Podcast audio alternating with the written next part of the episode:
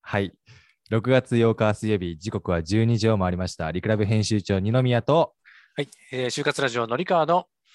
目指せアルティメット就活 Z。いつものように北海道帯広のリクライブスタジオからお届けしております。この番組は仕事を楽しむ人たちをゲストに迎え、リクライブ二宮と就活ラジオののりかわさんが、就活生がまだ知らない、就活の先にある究極の生き方についてトークをしていく、そんな番組になっております。はい、今週もよろしくお願いします。今日もお願いします。はいよろしくごめんなさい、あの、僕、あれ、 あの、音入ってないと思って、こんな感じですとか言っちゃったんですけど、そう、今日から、あのーロゴのアニメーションが変わってますんで、 はい、斬新でし気た。づい気づいた方はいるんでしょうか。はい。はいってと多こな分ん毎ですけ週どもみ、見てくださってるそこのあなたはきっと気づいてくださ るね。ね。で、僕、ラジオで聞いてる人は全く何のことが分かあんない、そうですね。。ごめんなさい、そうラジオの方はね、ロゴわかんないかもしれないですけど。そうね、まあ、6月何日とかっていうとこからしか始まんないので、はい、まあは、い今日ライブを見てくれてる方は、はいぜひそこをチェックしてくださいそう。ですね。プチリニューアルということで。そうなんです。いや、しかもあっという間ですね、1週間。あっという間ですね、本当に。つい先週、ね、私も初めてやりましたけども、あっ今と日いう2間で回目でした、す、一週のり間かわさん。はい、よろしうんくお願いします。今日も、今日もというか今週もお願いします。い、はいや、あのね、北海道はなぜかわかんないですけど、春に逆戻りしまして、あ、そうなんですかもうコートが必要になりましたね。あのあら逆に。もう10最高気温が14度とか。おやおや15度とか、寒いいですね。めちゃめちゃ寒いじゃない びでっくり。いや、今日もあれ、暖房入れてますからね。え あのすか。そう、25度の暖房入ってますから、この部屋も。それぐらい寒い。それはめちゃめちゃ寒いじゃないですか。え、長野は暖かいんですかいや、こう先日はね、寒かったです。今日はそこそこですけどな、さ寒いって何度ぐらいですかあ寒いや、でも、うん20どうかな度いやいや、えっ、と、そんなことないです。北海道と結構変わんないです。10やっぱ14、えー15寒い度くらい。最高気温あ寒い寒い18度とかな時あるので、かつ、梅雨ですもんね、今ね。そうです。もう、もう、あの、ここ、梅雨に入りましたので、だいそぶう寒,、でしたよ、はい、寒い時はめちゃちめちゃ肌寒いです。ゃ。なんかこの、6月はね、やっぱりこの梅雨の期間でね、じとじとする感じですけれども、まあ、それちょっと跳ね返すような感じでいきましょうか、今日ははい、今日も元気に行きましょう。今日のゲストはね、はい、あ、梅雨とか関係ない人なんで。はい。そんな Z な、あ今日ゲストに来ていただいてますけれども、えーよろしくお願いします。声聞こえますかよろしくお願いします。聞こえます。じゃあ、後ほどね、あの、自己紹介はしてもらうんですけれども、ちょっと2つのコーナーは、この天の声として、Z のゲストさんに、はい。ちょっと参加してもらいますんで、よろしくお願いします。はい、よろしくお願いしおま願いしす。ます。はい、それではまず一つ目のコーナー行ってみましょう。就活ニュース RZ。い最近気になる就活系ニュースをピックアップしてお話しします。ということで、のりかわさん、まずはお願いします。はい、じゃあ、えっ、と、今日のニュースはこちらです。えっ、と、NHK の就活ニュースからですね、えー初の1万円以下にということで、3月の就活の費用が大幅に減りましたというニュースをピックアップしてみました。はい、えーコロナ禍で様々な変化を迫られた就職活動、特にオンラインの活用はいい面、悪い面、それぞれ指摘されていますが、懐具合が心もとない就活生には大きなメリットを一つもたらしたようですということで、費用のお話なんですけれども、はいはい、まあ、あの23卒の学生さんがね、あの3月にやっぱりこう、面接受けましたとか、説明会行きました、で企業を受けた数というのは平均で2.4社ということで、前年と比べてまあ大きな違いはなかったですよということなんですけれども、費用がまあ3月だけで見ると、ものすごく減りましたというのを、今日ちょっとご紹介をしていきたいと思います。うんうんうんうんはいで、就活の費用は、ですね、4分の1以下にということで書かれてるんですけども、すごいえーですね家から会社までの交通費や宿泊費、スーツ代などなど、えー就活活就職活動にはいろんな、ね、何かとお金がかかるんですけれども、しかし、うんオンラインがやっぱりこういうふうに定着をしてきたことで、その費用は大きく減りましたということで、うんえー今年の3月、1ヶ月間に23年卒の学生さんが使った就活の費用は、なんと平均ですけども、9909円ということで、えーこの調査以来、初めて1万円を切りましたというようなことが書かれています。これ、調査していたのはマイナビですよね。マイうナですビねのは学いあの生就職モニター調査。ってっていこうところとからねですね、そうですうんね。うんなので、なので、えっと、この資料でいくとですね、えっと、へえっと、20年卒の人たちがよ、この時期4万4千円くらいお金使ってましたよから比べると、まあ、なんでうん4分の1に減りましたよという本こ当とに減っでて、ます。はい、だいぶ減りましたね。一応なんで誤解ないように言っときますが、3月1ヶ月間だけなので、本当の就職活動はね、あのこうもっと長い目で見ると結構もっとお金ねかかったりするんですけどそも、はい。でも結構減りましたね。うん、減ってます。はい。いや、しかも、ちょっとこの記事にもちょっと書いてるんですけど、はいはい。 85%がウェブ面接だったってんうんういんうことも書いてあって、はい。高校のたった3年、4年でね、はいこんなに大きく変わるもんかみたいなとこありますけど、はいはい。え、これだからちょうど、この Z さん、今日のゲストさん、いやもう名前呼びそうになっちゃった、Z の方が、あのー今おいくつですっけ僕24歳なので20卒です。あ、まさに。あまさに20あ卒、まさコに。ロナ最後の、はい、コそロうでナ前最後の就活だったというす。か、はい。え、いくらぐらい使ってましたえーっと、僕、東京の、えーっと、端っこの田舎に寮で住んでたんですけど、うんはい往復だけで交通費で、えーっと、ちょっと遠いとこ行くと、900円とかもう1000円近く行っちゃうので、はいはいはい。うん交通費だけで1000円。で、うんえーっと、お昼ご飯、夜ご飯も食べるので、うん外で。普通だったら寮で食べれるので、 あ、そっか。それも入れちゃうんですかそこも入れちゃいますね。あ、そこも入れちゃうと。はいうんはいあとは、あとワイシャツ、あの結構毎回僕らはあのワイシャツ着てたんで、うんうんはい黄色くなっちゃうんで、結構買いましたね、就活の時。あーあ、でそうなすんだ。ね。うん買いまし。た。あとは何ですか、もう基本は交通費とかワイシャツでめちゃめちゃお金使ってたと思います。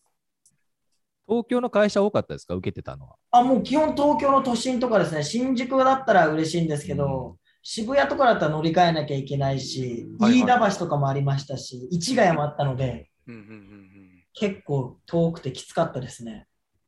そうですいね。や東京もあれねでもね、 東京の方が東京内できついって言ってたら、ちょっと北海道の人やばいな。 あのね、北海道に住んでても東京に就活行く人いるんですよ、普通に。まあ確かに確かに。うんこれね、あの僕ら世代、まあ、僕23、あでも10 13卒なんですよ、ちょうど10年前の。うんで、はいはい。その当時はやっぱり、普通にみんな東京行って出張費、あの、出してくれなかったんですよね、やっぱ旅費とかは。はいはい。関係なかったんだ。うんうん北海道から来るとか関係ないから、みんな当たり前でそれを自腹で、だからバイト代で稼いで就活するみたいな時代でしたた。うんうんうん。やばいっすね。普通にだから10万を超えてたんじゃないかなと思います。たったはい考えると。えっていうのもありましたし。紀川さんの時代どうでしたいや、私の時代、まあ私はあの当時学校、東京の学校に通ってて、東京を中心に就活してたので、はいはいはいはい。今の Z さんと同じような感じで、確かすごいわかるんですよ。環境そうは。そうなんで、東京ででも、あの本当に山手線の向こう側とかーにいい行ここうとすると、なんで本当にあの片道1000いくらかかりますとかっていうのすごいよくわかりますし、うん、そうかといって、あの東京じゃなくても、近県の神奈川とか千葉とか、埼玉とかっていうところに行くと、まあ、それなりにやっぱりお金もかかったりっていうのはあるの毎で、回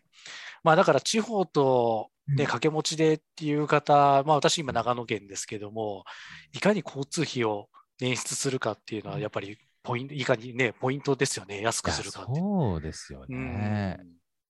で、バイトして、それからやっぱこう、交通費に消えていくって結構儚いという か、うんもあったりすると思うんで、ね、そう、だから、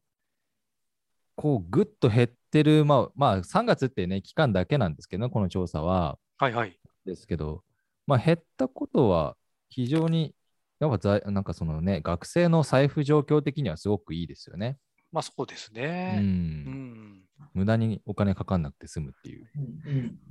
まあ、あの、あえてオンラインで、ね、例えばその、まあ、面接行きますしかり、その3月っていうと、やっぱりその合同説明会っていうのが多分、はうい、ん特にそのコロナの前とかは、普通にあのイベントに参加するっていうのがもう当たり前みたいな感じだったので、うん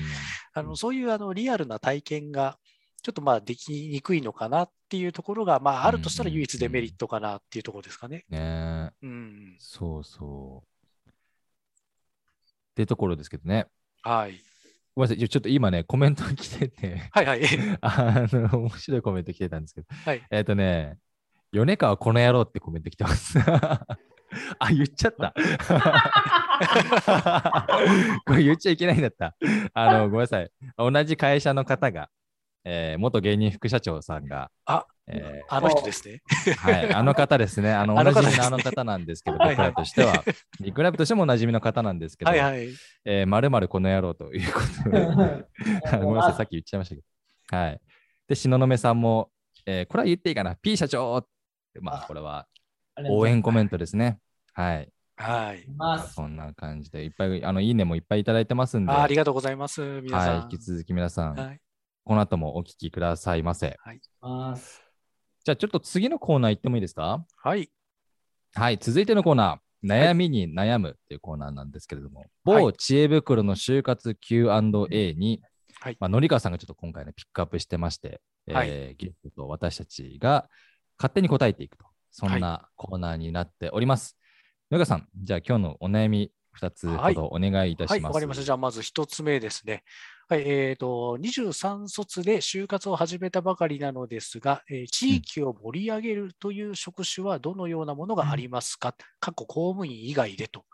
でえーとずっと悩んで立ち尽くしていたのですが、地域活性化に感銘を受け、そのような仕事がしたいと思い、質問させていただきました。かなり出遅れた就活就職就活スタートにはなりましたが、これから必死に頑張りたいと思っています。ご回答よろしくお願いします。ということですね。うん。うんうんうんはい。地域活性化結構を。長い、長い知恵袋でしたね。そうですね。。はい。地域活性化に感銘を受けてそんな仕事をしたいけれども、はいまはあ、い。どんな職種があるかってことですね、簡単に言うと。あそうですね。うん。どんな職種があるんだろどんな職多分ですね、これあの、考え方だと思うんですけど、う。はい。あの、すごいそう、あの、私の中の結論的にはですね、あはの、い地元で勤めて暮らしてくれれば、それが十分、あの、地域貢献になってるので、うんうんうんうん。はい。あの、多分、この質問者さんの方は、多分、その、なんだろう、あの、なんか地元のイベントをやってみたいとか、なんか町おこしみたいなの、すごい、なんか NPO 法人みたいな、そういうのをなんか考えてらっしゃるような気もするんですけど、多分、あの、地域によると思いますが、そういうのってなかなかこう見当たらなかったりもするので、うんはいうんなので、もう本当にあの自分が、あのその、ほんとここで働きたいって思う、その地元で就職をして、で、まあ、そこである意味稼いで税金を落としてきますっていうのは十分地域貢献になるので、広い視野で考えてみたらどうかななんて思いますね。そう。あの、この地域盛り上げるの考え方っていろいろあると思うんですけどね。そうですね今、森川さん言ったように、はい仕事をちゃんとやって、まあまあ、会社を大きくしていくことも、一つの地域貢献になったりもしますから、うんうんうんその、なんて言うんだろう。まあ、例えば、簡単な例でいくと、町おこし協力隊、はいはいはい。地域おこし協力隊ありますよね。なんか、はいはいはい。自治体がやっ、まあ、あれは結構し、まあ、町とかの職員さんと一緒に仕事していくようなことだと思うんですけど、多分ちょっと違うことを考えていそうなので、はいはい、そうですうね。んなんかな地ので元に密着した企業とかねう、んまあ、なので、あれですね、すごいなんかズバッと言っていいのであれば、公務員以外でって書いてあるので、はうい、地元で起業したらどうですかっていうのも、んおーうんははいい、はい。ズバッそとれ言をったら。まあいいですね。はい、まあなるほどただあれですね、就活の相談ではあるのでそうなんですよ。就活スタートのが遅れちゃってどうしようみたいな相談でもあるんですけど、これどうですかあのー、Z, Z さんどうですか いや、そう、まあ、紀川さんもおっしゃってた通り、その地域活性化の定義が何なのかっていうところによって全然違うかなとう思うんでんすけど、うんまあ、それこそ僕一番地域活性化で一番なんだろうな、イメージ湧きやすいのは、あの、地銀だなと思ってるんですよね。はいはいはいはい。もう地銀ってその周りの、えー、と経営者もしくは一般消費者に、まあ、融資したりお金をね預けるような預貯金をしたりするのでそうなってくるとやっぱりそのじゃあお金を貸すっていう面で見たら地域のね活性化には直接つながるんじゃないかなって思ってるんで、僕は多分地銀が一番すごくそういった面ではいいんじゃないかなと思ってるタイプです。なるほどなるほど。のりかわさん、元地銀じゃなかったですか、はい、元地銀の私 ですけそども。うですよね。素晴らしい知らなかった。はい、そうなんですよ。そあのの私プロプロフェッショナルにちょっと聞いてみましょう か。はい、あのー観点としてはものすごいいいと思います。多分うんあの街を元気にあの特にあの地方銀行って地域密着って歌ってるところがもうほとんどなのはいはいで、はいなのでそのいわゆるそのお金経済の面でそのあの会社をうんそれぞれそこにある会社をバックアップをしてきます。それがあのその地域の産業の発展につながってでうん、うん地域が元気になってきますっていう観点に共感いただけるというのであれば、地方銀行はすごいありだと思います。うんはい。うんまあ、あれですね、そういうバックアップ、サポートとしてのやり方っていう形で、はい。地域を活性化する方法もあるし、まあはいじ自ら動くんだとしたら、まあ、銀行じゃなく、えーまあ、何かしら事業を起こしたりとか、そうですね。直接的にそうね、で自す分が変わっうてん何かをやっていくってパターンもありますよね。はい。なので、まあ、ご自身がどういうタイプで、どちらが向いているのかって、どちらにしあの軸足を置きたいのかにもよって変わってくるかと思いますけれどもねう。んうんはいうんってところですね。ありがとうございます。ありがとうございます。じゃあもう一個いきますあ、か。もう一個いきますか。はい。えーとはいじゃあ、もう一つ、じゃあ、こちらですね。はい。えっ、と、二つ目の質問。えっ、と、23卒の就活生です。えーはい現在も就活中なのですが、これまでずっと二次面接や三次面接で落とされていますと、うんえー面接対策はしっかりしていて、質問には答えられているつもりなのですが、なぜか落ちてしなぜ落ちてしまうのでしょうか。なぜかポイントがあれば教えていただきたいですあーということですね。いいですね。いい質問ですね、これ。 はい。これ、まず Z さんからじゃないですか、やっぱこう。はいありがとうございます。まあ、そうなってくると、2時と3時の違い何なのかって考えてほしくて、うんうんあの、まあ、1時、2時、3時で言ってくるとあれなんですけど、まあ、1時だったら、その自分のオリジナリティをアピールする方がいいですよねっていう。はいやっはいはい。ぱりもう何万人もいるんで、その中の、えっと1人なんだってってアピールするとか、まず1時。2時ってなると、それプラスアルファ、会社の知識がしっかりあるのか、会社がどういうことやってるのかっていうところをアピールできるか、ちゃんと知ってるんだぜっていうのをアピールできるかっていうのは2時。3時っていうのが、これプラスアルファ、あ本当にこの学生がうちの会社に合ってるかっていうところを見てると思うんですね。なので、1時、2時、3時で目的が違うんだよっていうのを覚えておいてほしいんですよ。はいはい。うんなので、質問に対してね、しっかり答えられてるっていうところは、それは当たり前なんですよね。うんそこうでんどんな回答をしてるのか、で、本当にマッチングしてるのかっていうところをしっかりイメージしてお話ししていただかないとダメなんじゃないかなっていうふうに思ってます。うんなるほど。はい。すごくわかりやすい。ありがとうございます。これみんな、みんな答えますかノイカワさんどうですかこれ。これね、まさにもう今、模範解答を置いていただいたので、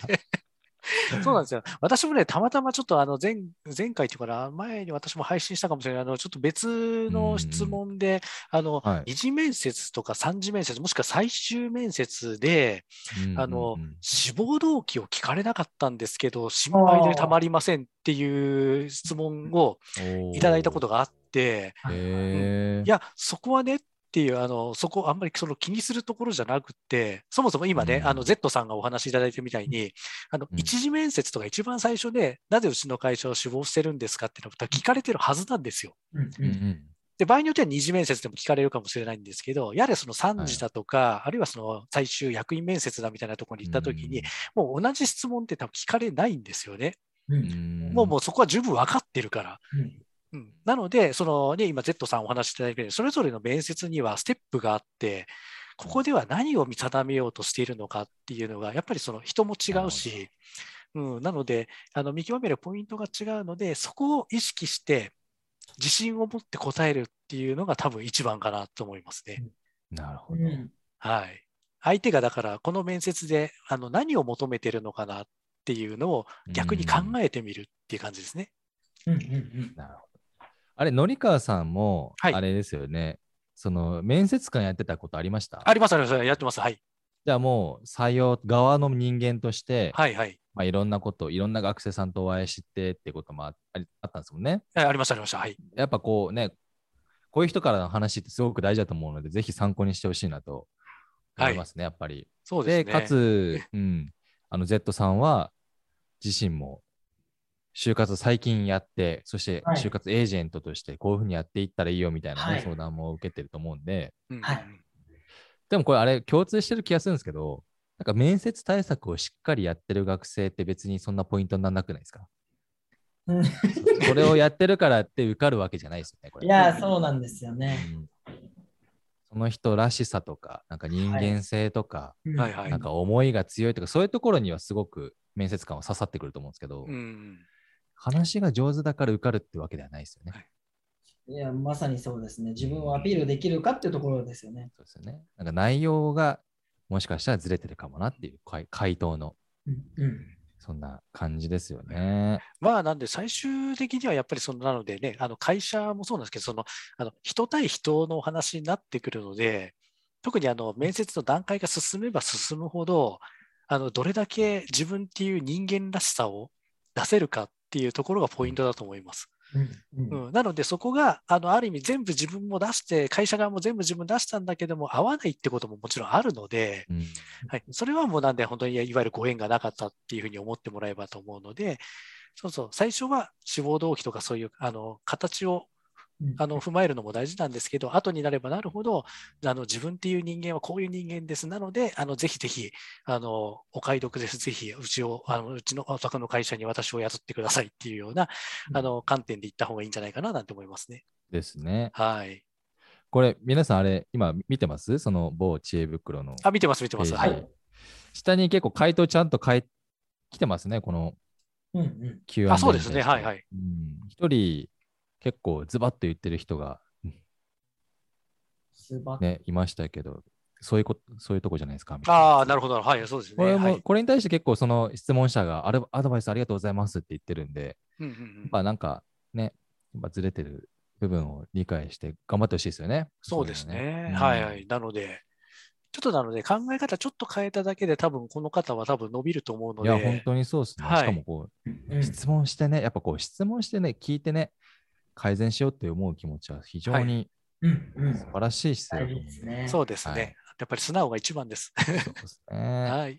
この方に僕からの声が届いていくといいですね。はいまあ、あの、勝手に答えていくコーナーな んで。勝手に答えるのでね、はい。勝手にはい勝手にやってますんで。はい。で、ちょっとごめんなさい。一個だけ、あのーコメント来てました。はいあ。東雲さんからありがとうございます、東雲さん。えー私も Z さんのおかげで就活大成功しましたよっておいうおことなんで、ありがとうございますはい。成功ちゃんとさせてます ね。そうですね。素そ晴らしいれが僕のお仕事なので。ー。はい。いやー、ちゃんとお仕事されてますね。そんなゲストさんと今日はトークをこの後後半やっていきますので、楽しみですね。楽しみにしてます。はいじゃあ後半またお願いします。では一旦ブレイク挟みます。 Don't you dare say that I wanted, I wanted everything to fall apart when it's haunting me. Cause my only crime was hoping there is something more than this loneliness I feel. But